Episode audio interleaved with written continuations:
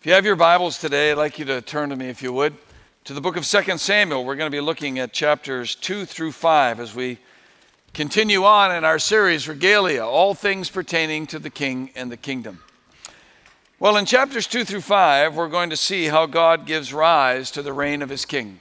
It is a sloppy, messy, bloody, conflicting series of events, but God is sovereignly working in all those things to bring about his purpose.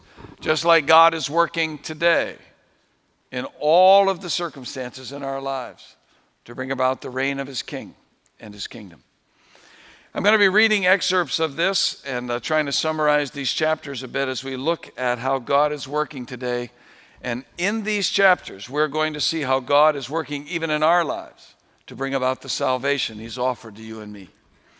Here's the way it was written in 2 Samuel 2, verse 1. In the course of time, David inquired of the Lord, Shall I go up to one of the towns of Judah? He asked. The Lord said, Go up. And David asked, Where shall I go? To Hebron, the Lord answered. So David went up with his two wives, Ahinoam of Jezreel uh, and Abigail, the widow of Nabal of Carmel. David also took the men who were with him, each with his family, and they settled in Hebron and its towns. Then the men of Judah came to Hebron, and there they anointed David king over the tribe of Judah. When David was told that it was the men from Jabesh Gilead who had buried Saul, he sent messengers to them to say to them, The Lord bless you for showing this kindness to Saul, your master, by burying him. May the Lord now show you kindness and faithfulness, and I too will show you the same favor because you have done this. Now then, be strong and brave, for Saul, your master, is dead and the people of Judah have anointed me king over them. War breaks out between the house of Saul and the house of David. And when you get to uh, chapter 3 and chapter 4, you see how all of God's working through these circumstances brings about what would happen in chapter 5, beginning in verse 1. All the tribes of Israel came to David at Hebron and said, we are your own flesh and blood. In the past, while Saul was king over us, you were the one who led Israel on their military campaigns, and the Lord said to you, You will be shepherd, my, you will shepherd my people Israel, and you will become their ruler. When all the elders of Israel had come to King David at Hebron, the king made a covenant with them at Hebron before the Lord, and they anointed David king over Israel. David was 30 years old when he became king, and he reigned 40 years. In Hebron, he reigned over Judah seven years and six months, and in Jerusalem, he reigned over all Israel and Judah 33 years. Let's pray together. Father, there's so much going on here that's part of our history as Christians. And it reminds us that the same God who works so sovereignly in all these circumstances to give rise to the king and the kingdom is the same God who is working today in all of our circumstances to give rise to the King and the kingdom. So, Lord, help us to see your hand at work, that we may find comfort and even joy in the midst of all that we face, because we've come to trust a God who is sovereign over all. And we'll thank you in your precious name. Amen. Sovereignty is a hard thing to illustrate. Um, and this isn't the best example, and I shared this once before a few years ago, but when my kids were little, like in elementary school, occasionally I would go to meet them at lunch and then I'd go outside on the playground to play. Now, when the kids were like in first and second grade and they're playing basketball, let's say, some of the bigger kids would always want to come over and steal the basketball. And so the kids would yell and scream and all that. And eventually, when I saw what was happening, I said, Hey, to the bigger guys, how about these little guys and I take you on in basketball? Well, they were all in. Well, one of the things I loved about doing that was being three feet taller than anybody on the court, I could control the game. So I could control who got the ball, who didn't get the ball, who shot and who got blocked, who got the rebound, who didn't. I could keep the score close, I could make it a blowout. And I loved it. The little guys loved it. And the bigger guys, it took them a long time to figure out what was happening. They just kept showing up every week, and I would be in total control of the game. I could make it come out any way I wanted. I was, in some ways, sovereignly controlling the game. God is totally sovereign over everything. All people, all nations, all circumstances. In fact, He knows what we're going to think before we think it. He knows what we're going to say before we say it. He knows what we're going to do before we do it. He controls kings and kingdoms. He controls the spark that sets a forest ablaze. Every beat of my heart is numbered by God. He has it fully in His hand. He is totally sovereign. And He's not playing a game, He's building a kingdom. And throughout history, God has been in sovereign control of the people and events to give rise to His king and that kingdom. And that's why in this section of 2 Samuel 2 through 5, it's all about God's sovereign hand to bring about the rise of his king. You see, Saul and his reign as king is over. Saul is dead.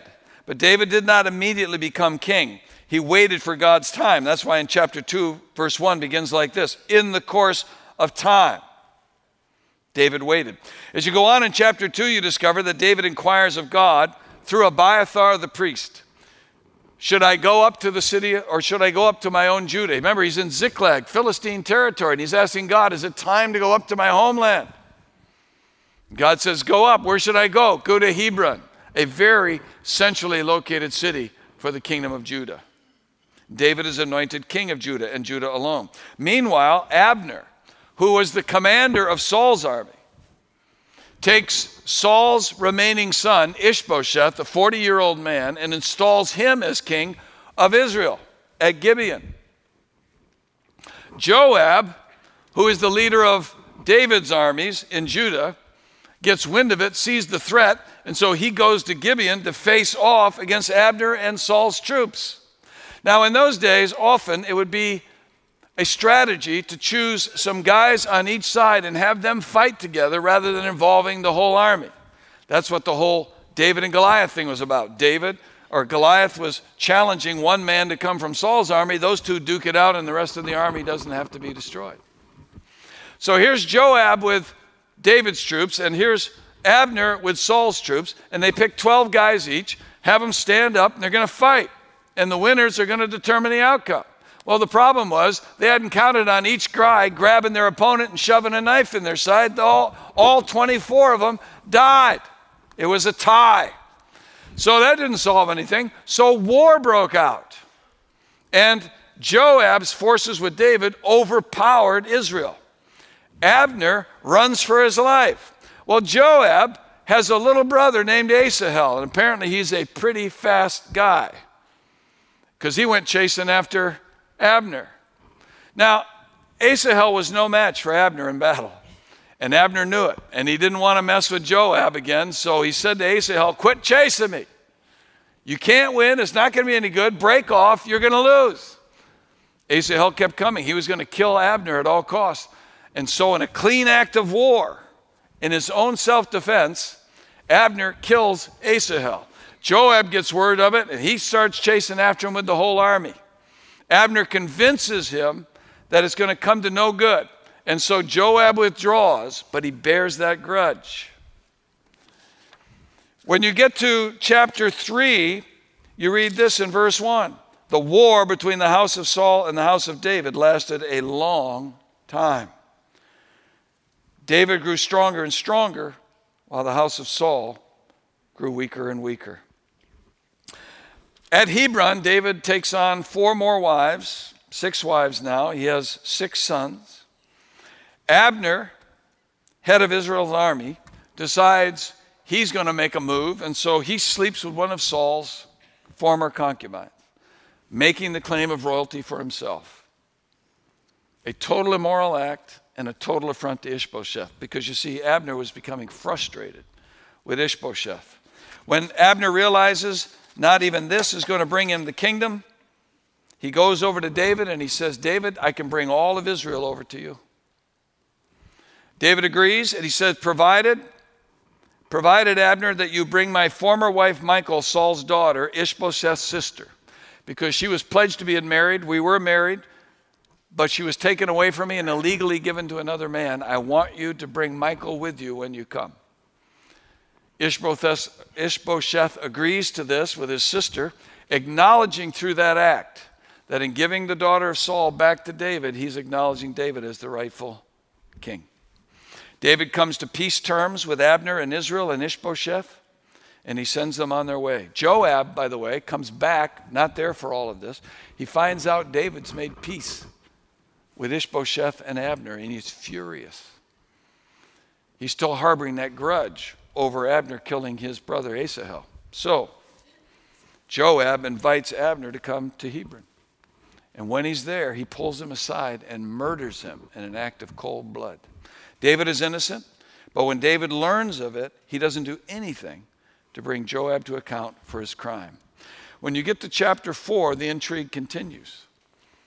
Ishbosheth, the king of Israel, has a couple of guys in his army that he used to send out raiding. They see Ishbosheth's power beginning to fail. And so they decide we're going to do something to gain favor with David. So they sneak into Ishbosheth's house while he's taking a nap in the afternoon and they kill him. They cut off his head and they bring the head to David at Hebron. When they show up there, they think they're going to get a reward. But what David says to them, you know, you remind me of some guys that came when they told me Saul was dead and they thought they were going to get a reward. I killed them. Now I'm going to kill you and rid the earth of you, for you have killed an innocent man in his bed. And so David has those men killed. Saul is dead, Jonathan is dead, Saul's sons are dead, and now Ishbosheth has died.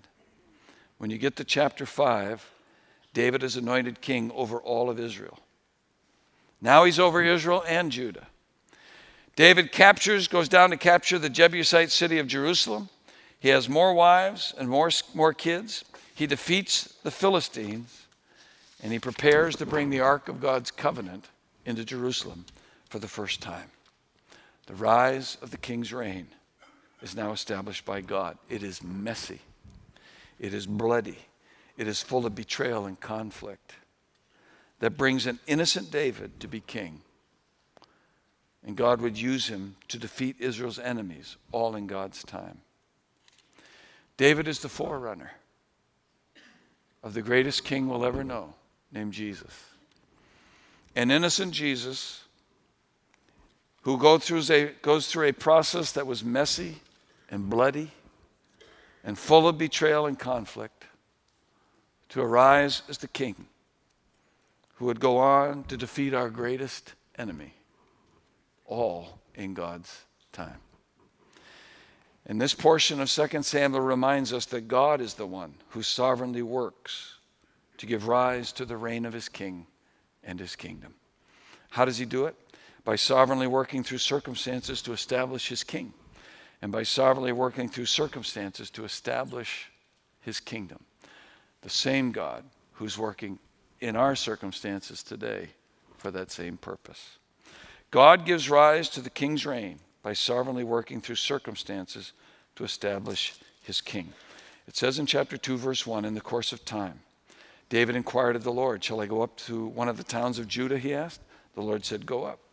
David asked, Where shall I go? To Hebron, the Lord answered. So David went up there with his two wives, Ahinoam of Jezreel and Abigail, the widow of Nabal of Carmel. David also took the men who were with him, each with his family, and they settled in Hebron and its towns. Then the men of Judah came to Hebron, and there they anointed David king over the tribe of Judah. Chapter 5, verse 1.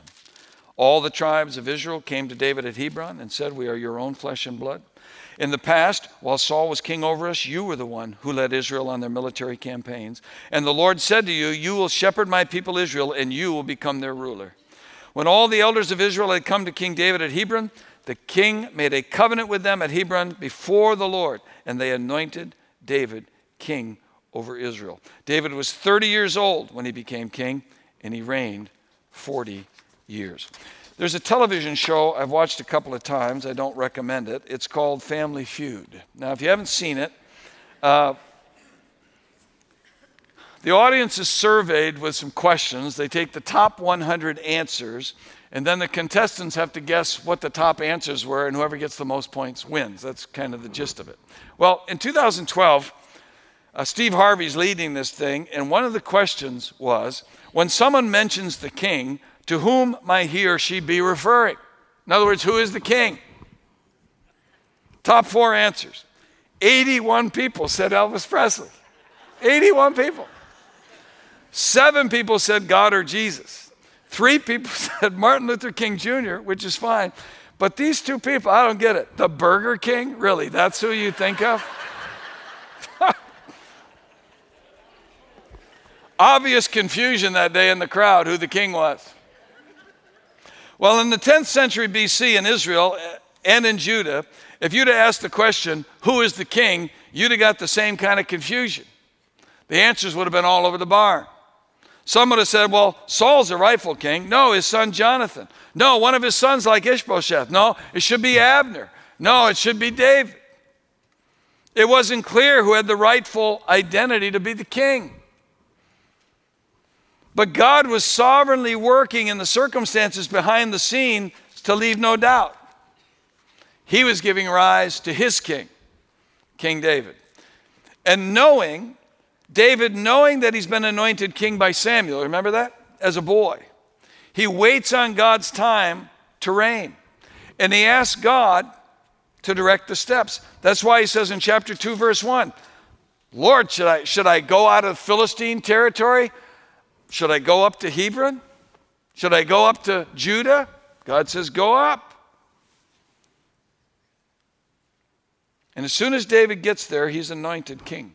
And one of the first things he does is reach out in grace to an enemy, Jabesh Gilead. Jabesh Gilead housed the people that were very much aligned with Saul. They were fighting against David. But David loved Saul despite the fact they had become his enemy. kind of like Jesus, who loves us even though we sin against him. And this David reaches out to Jabesh Gilead and he said, Because of your kindness in burying Saul, I'm going to reach out in kindness to you. And he offered them an agreement of peace. And he said, Come to me because they've anointed me king over Judah. David did not take the kingdom by force, he waited for God's sovereign time to establish him as king and for him to be lifted up.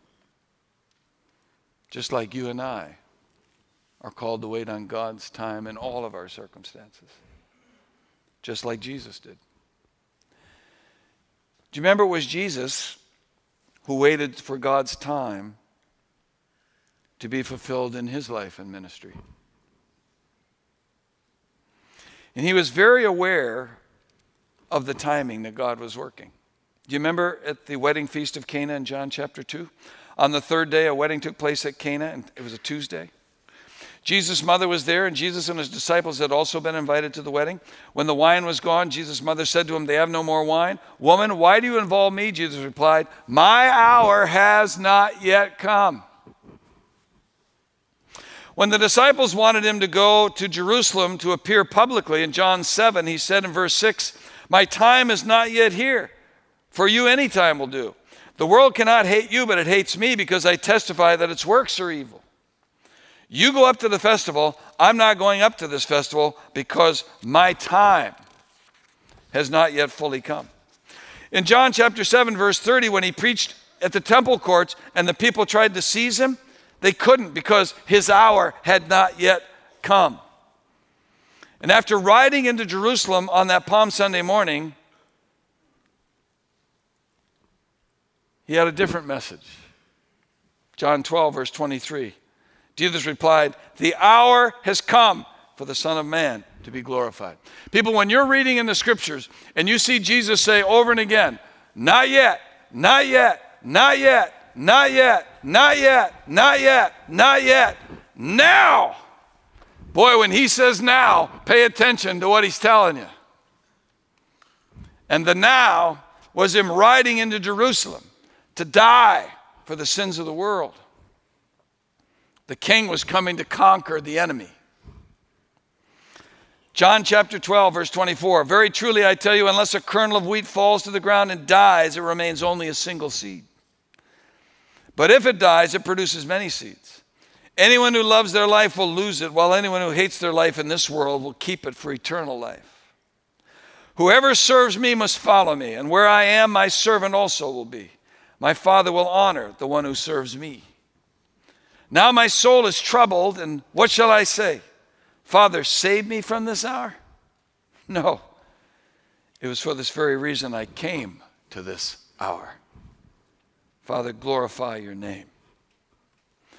You see, when the time was right, God would anoint his chosen king for his given purpose.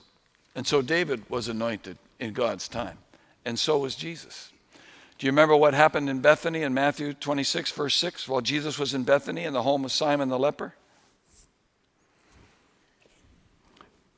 A woman comes, Mary comes and anoints him with a very expensive perfume. The disciples objected, you remember? This could have been sold and given to the poor. The poor you'll always have with you, he said. Look at verse 10, Matthew 26, verse 10. Aware of this, Jesus said to them, Why are you bothering this woman? She's done a beautiful thing to me. The poor you will always have with you, but you will not always have me. When she poured this perfume on my body, she did it to prepare me for burial. Truly, I tell you, wherever this gospel is preached throughout the world, what she has done will also be told in memory of her. Why? Because you see, the hour of his death had come. He was going to reign as king over sin, death, and the grave. He was the king who was coming to die. And this was his anointing as king, just as David had his anointing as king. You remember what happened the next day after that anointing? John chapter 12, verse 13. He rides into Jerusalem on a donkey. Hosanna, blessed is he who comes in the name of the Lord. Blessed is the who? The King of Israel. Jesus is anointed king and rides into Jerusalem the next day. David is anointed king over a united kingdom and rides into Jerusalem in chapter 5 to claim that city as the city of David. You see, this is why Paul, when he proclaimed in Acts 13 all the meaning of Israel's history, he said in Acts 13, verse 22, after removing Saul, he, God, made David their king. God testified concerning him, I have found David, son of Jesse, a man after my own heart. He'll do everything I want him to do. From this man's descendants, God has brought to Israel the Savior Jesus as he promised. You see, folks, there can be no doubt who the king is. His name is Jesus. And God has sovereignly worked in all of history to make it known that Jesus is the king. And now God is working in all of our circumstances to reveal this king, to make him known through the blessings and the trials, through the good things and the bad things, through the easy things and the hard things, through the things we would choose and the things we would never choose. God is sovereignly working to reveal in us and through us that we have a king, and his name is Jesus, and he makes a difference in our lives. And through those circumstances, God today is giving rise to the reign of his king. That's why we go through what we go through, just like David, just like Jesus. God gave rise to the reign of King Jesus, just as he gave rise to the reign of King David. And not only to establish his king, but God gives rise to the king's reign by sovereignly working through circumstances to establish his kingdom. That's why it says in 2 Samuel 5, verse 1 all the tribes of Israel came to David at Hebron and said, We are your own flesh and blood. In the past, while Saul was king over us, you were the one who led Israel on their military campaigns, and the Lord said to you, You will shepherd my people Israel, and you will become their ruler. When all the elders of Israel had come to King David at Hebron, the king made a covenant with them at Hebron before the Lord, and they anointed David king over Israel. David was 30 years old when he became king, and he reigned 40 years. In Hebron, he reigned over Judah seven years and six months, and in Jerusalem, he reigned over all Israel and Judah 33 years. There are many kings and many kingdoms, but there one day are all going to bow to one king and one kingdom. Now, I was reading a piece by Lee Eclov, he's a pastor in Illinois, an article he read in the Chicago Tribune that said, One nation under me, which catches your attention. It said, Kevin Baugh has his own country, the Republic of Molossia. And if you don't mind, he'd prefer you call him His Excellency Kevin Baugh. After all, he has an impressive khaki uniform with six big medals, a gold braid, epaulets at the shoulder, and a blue, white, and green sash, and he has a general's cap with a gold starburst over the bill. Never heard of the Republic of Molossia? That's understandable because it consists of Baugh's three bedroom house and a 1.3 acre yard outside of his home in Dayton, Nevada. According to an article in the Chicago Tribune, he has a space program, a model rocket. He has currency pegged to the value of chocolate chip cookie dough a railroad model size. He has a national sport called broomball. And in his landlocked desert region, he launched a navy. He bought an inflatable boat. The newspaper goes on to say Baugh, a 45 year old father of two, is a micro nationalist, one of a wacky band of do it yourself nation builders who raise flags over their front yards and declare their property to be, as Baugh puts it, the kingdom of me. Well, apparently this is spreading. There are now many kings and many kingdoms. Some of those you would recognize and some you wouldn't. But you need to understand one day there's going to be one kingdom and one king. They're all going to bow to the true king. You see, God is building a kingdom, and it's not the kingdom of me, it is the kingdom of God and of his Christ. In David's day, it would be seen in the united kingdom of Israel and Judah coming together on, as one kingdom under one king. While David would be on the throne in Hebron and later in Jerusalem, there was no question. David understood that it would be God who would be reigning through David from his throne in heaven. David was merely to be the good shepherd, the under shepherd, the king heading a line of descendants leading to the ultimate shepherd king, Jesus. That's why in chapter 5, verse 1, it says, All the tribes of Israel came to David at Hebron and said, We are your own flesh and blood. In the past, while Saul was king over us, you were the one who led Israel on their military campaigns. And the Lord said to you, You will shepherd my people Israel. Remember when Samuel anointed him as a boy? And the Lord said to you, You will shepherd my people Israel, and you'll become their ruler a shepherd king. You see, it was always God's plan to be the shepherd king of his people. But when the people rejected God as their king and chose Saul, God still sought to shepherd his people through Saul. But Saul didn't shepherd the sheep, he mistreated them and led them astray. So God raised up David, a man after his own heart and calls him to be the one through whom now God would shepherd his people through David. God's kingdom would be established and led by a shepherd ruler who would be one with the people, but God's agent to rule and guide them. And the whole shepherd king theme is introduced right here that God would repeat throughout history. And when the kings who followed David proved to be unfaithful shepherds, forsaking God and abusing the sheep. God carries them off into captivity and destroys their reign. And raises up a prophet to remind his captive people that God was still their shepherd king and would raise up a ruler through the line of David who will be the shepherd of his people forever. That prophet he raised up in Babylon for that message was Ezekiel.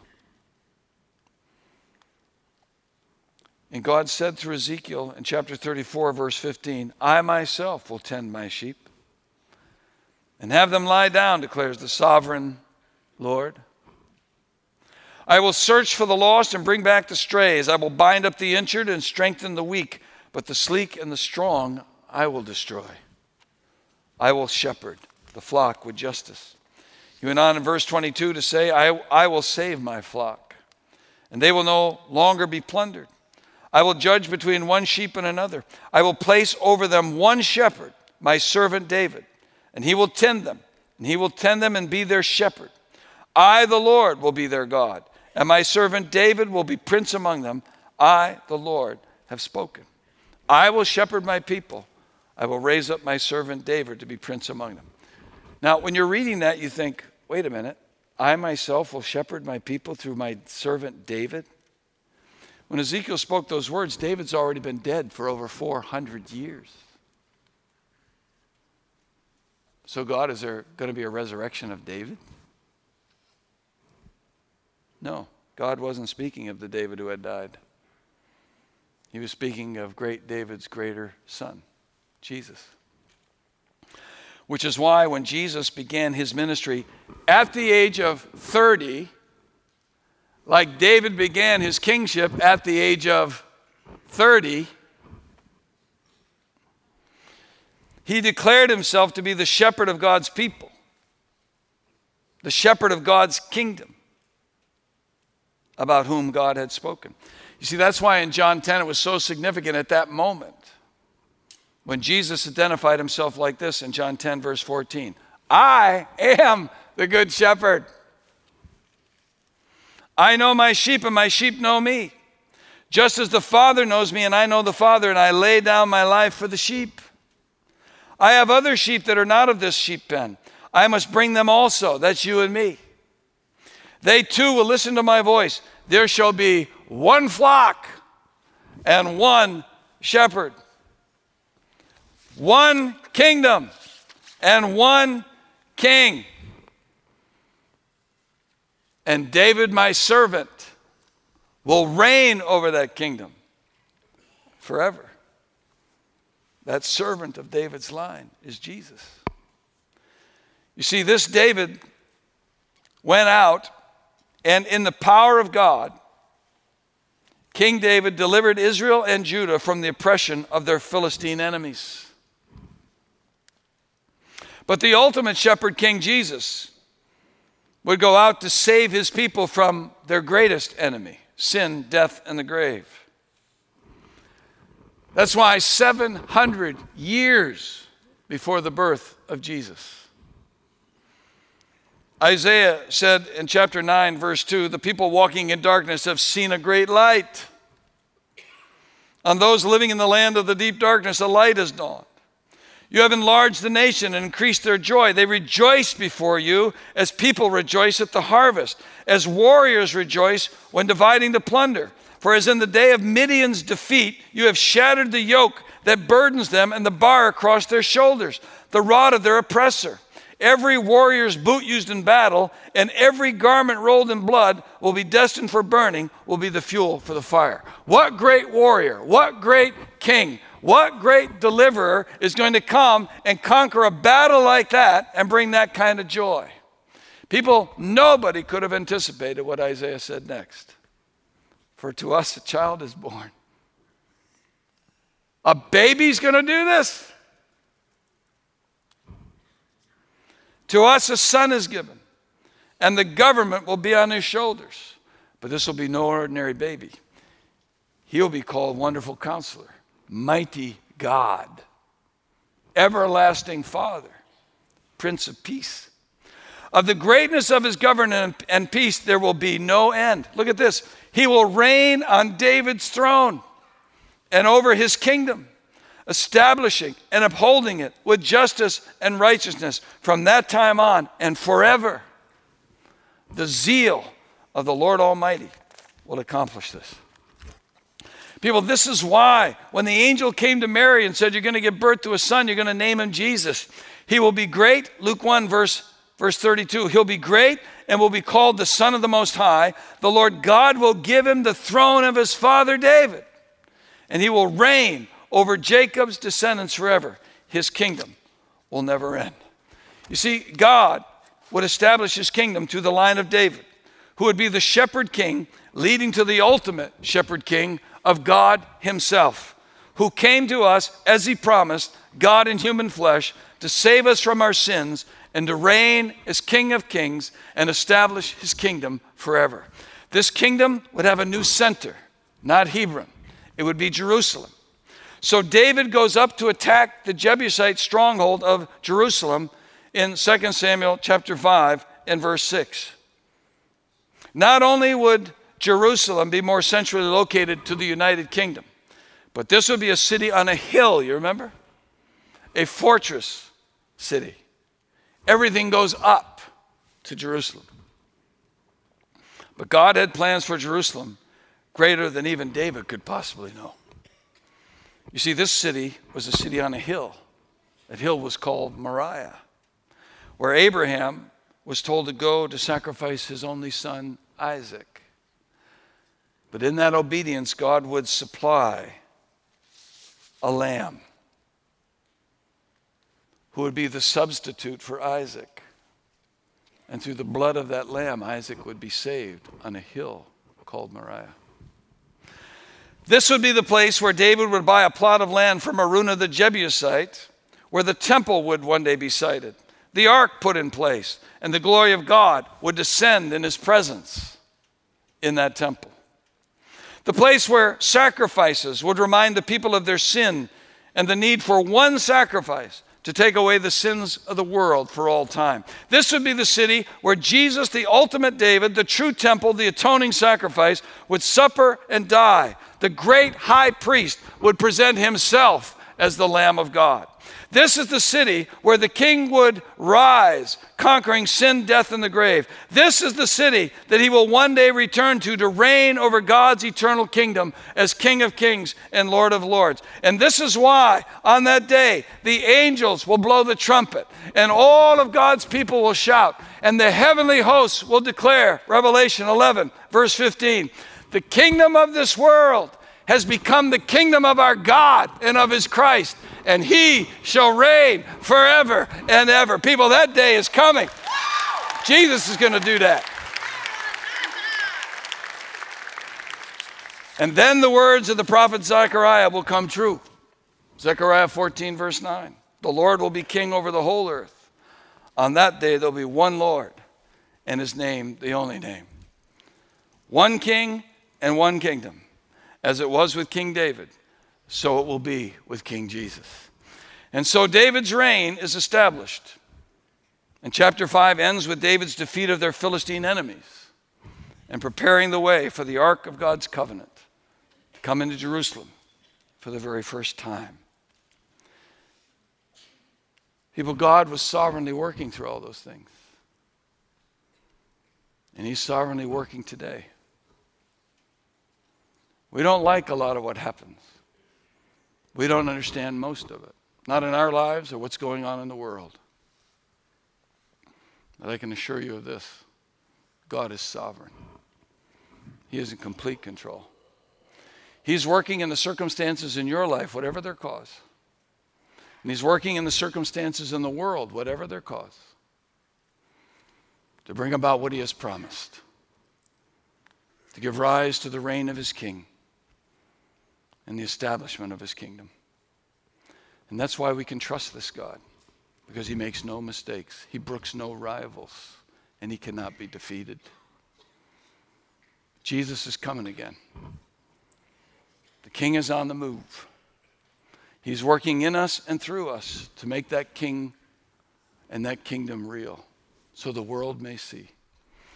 And one day, when this king steps down foot again on the Mount of Olives and comes into a rebuilt temple in Jerusalem, when all the kings of the world come to bow down at his feet, when he reigns truly over the whole earth, one kingdom and one king, then you and I will join the angels' chorus. The kingdoms of this world have become the kingdom of our God and of his Christ, and he shall reign forever and ever. And all God's people said, Amen. Thank you, Lord. I don't understand a lot that happens. I don't even like some of it. David didn't understand it all, and he didn't like it either. But now we look back and we can see your sovereign hand was at work in every circumstance to give rise to the reign of your king and to give rise to the reign of your kingdom. So, God, help us to trust you today, to set our eyes on you today, to believe in you today, and to know that you are sovereign and you are king. And we look forward to the day, every day, that through our lives you'll make the reign of King Jesus known as we look forward to the great and glorious day of his appearing. May it be for your glory and our joy. We pray it in Jesus' name. Amen.